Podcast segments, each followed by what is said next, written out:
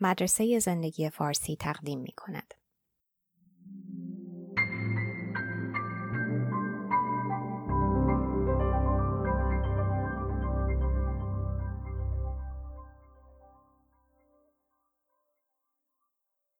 ترجمه و صدا دکتر ایمان فانی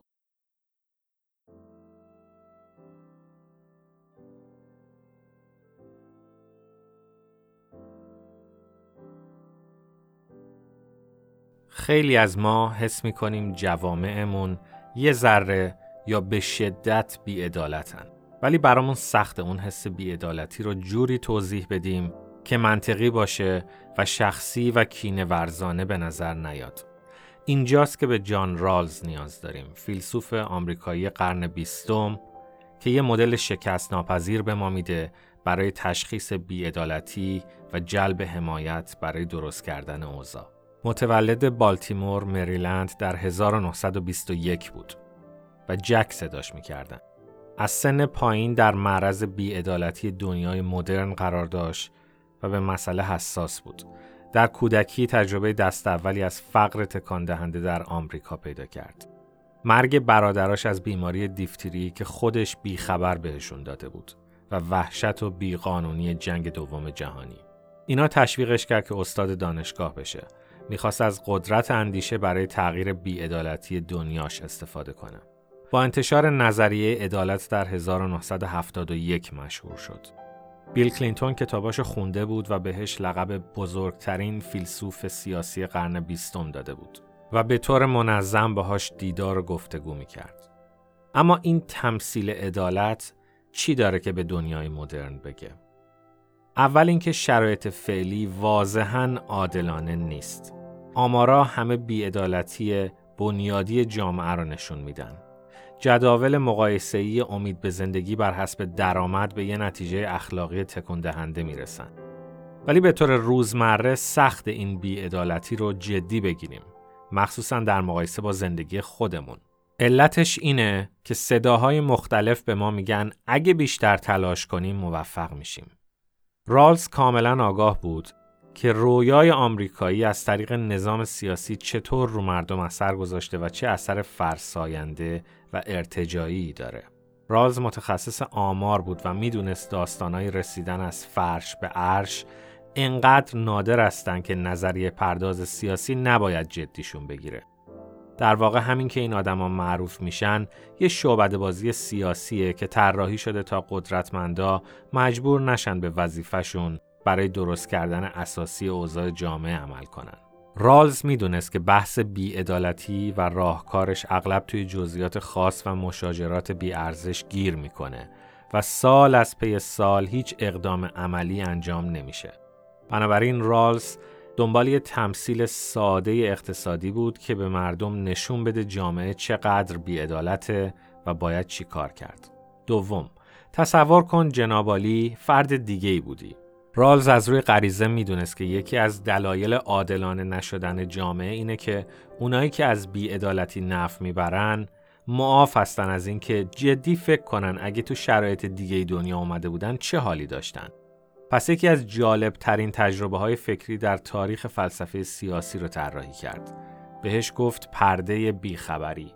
میگه تصور کنین زنده و هوشیار هستین ولی هنوز متولد نشدین و خبر ندارین تو چه شرایط خانواده قرار متولد بشین. آینده رو پرده بیخبری پوشونده. فرض کنین تو مدار زمین میچرخین. رالز عاشق برنامه فضانوردی بود. و نمی‌دونستین چه والدینی گیرتون میاد محلتون چی عذاب در میاد مدرسهتون چجوریه بیمارستان نزدیکتون چطور خدمات میده پلیس و سیستم قضایی برخوردشون چطوریه و غیره. بعد رالز میگه به این سوال فکر کنین. اگه ندونین از کجا قرار سر در بیارین تو چه جامعه ای حس امنیت می‌کنین؟ پرده بیخبری کمک می‌کنه همه اون مثالای موفقیت رو بذاریم کنار.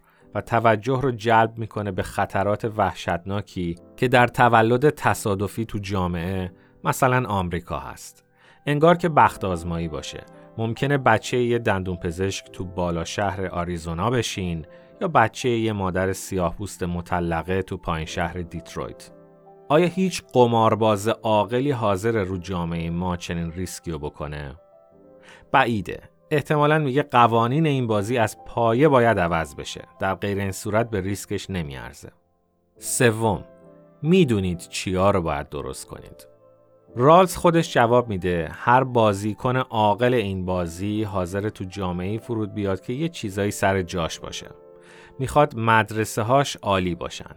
بیمارستانا کارشون رو بینقص انجام بدن. قانون و عدالت رو نشه دور بزنی و مسکن آبرومند برای همه فراهم باشه.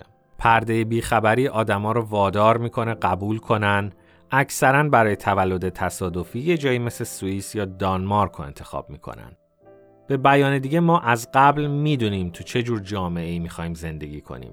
فقط تا حالا همه جوانبش رو در نظر نگرفته بودیم. چون انتخابا از قبل انجام شده. تجربه رالز اجازه میده عینی تر فکر کنیم در مورد اینکه جزئیات جامعه عادلانه چجوریه. وقتی برای تخصیص منابع می‌خوایم سیاست گذاری کنیم باید از خودمون بپرسیم تو این موضوع چه احساسی داشتم اگه الان در پشت همون پرده بیخبری بودم. جواب منصفانه از اونجا در میاد که فکر کنیم توی جامعه حد اقلهای ضروری و منصفانه برای ضعیفترین اخشار چی می‌تونه باشه؟ چهارم چه باید کرد؟ بستگی به جامعه شما داره. از این نظر خوبی رالز این بود که علکی تز نمی‌داد. درک می کرد که پرده بیخبری در جوامع مختلف مسائل مختلفی رو به چشم میاره. تو بعضیا اولویت آلودگی حواس، تو یکی نظام آموزشی. ولی لب کلامش اینه که یه ابزار نقد ملموس برای جامعه بده بر اساس یه آزمایش ساده و زیبا. وقتی به جایگاه عادلانه رسیدیم که با صداقت بتونیم از اون جایگاه بیخبری تخیلی قبل تولد بگیم هیچ نگران نیستیم تو اون جامعه پدر و مادرمون کیا عذاب در میان و کدوم محله میشینیم.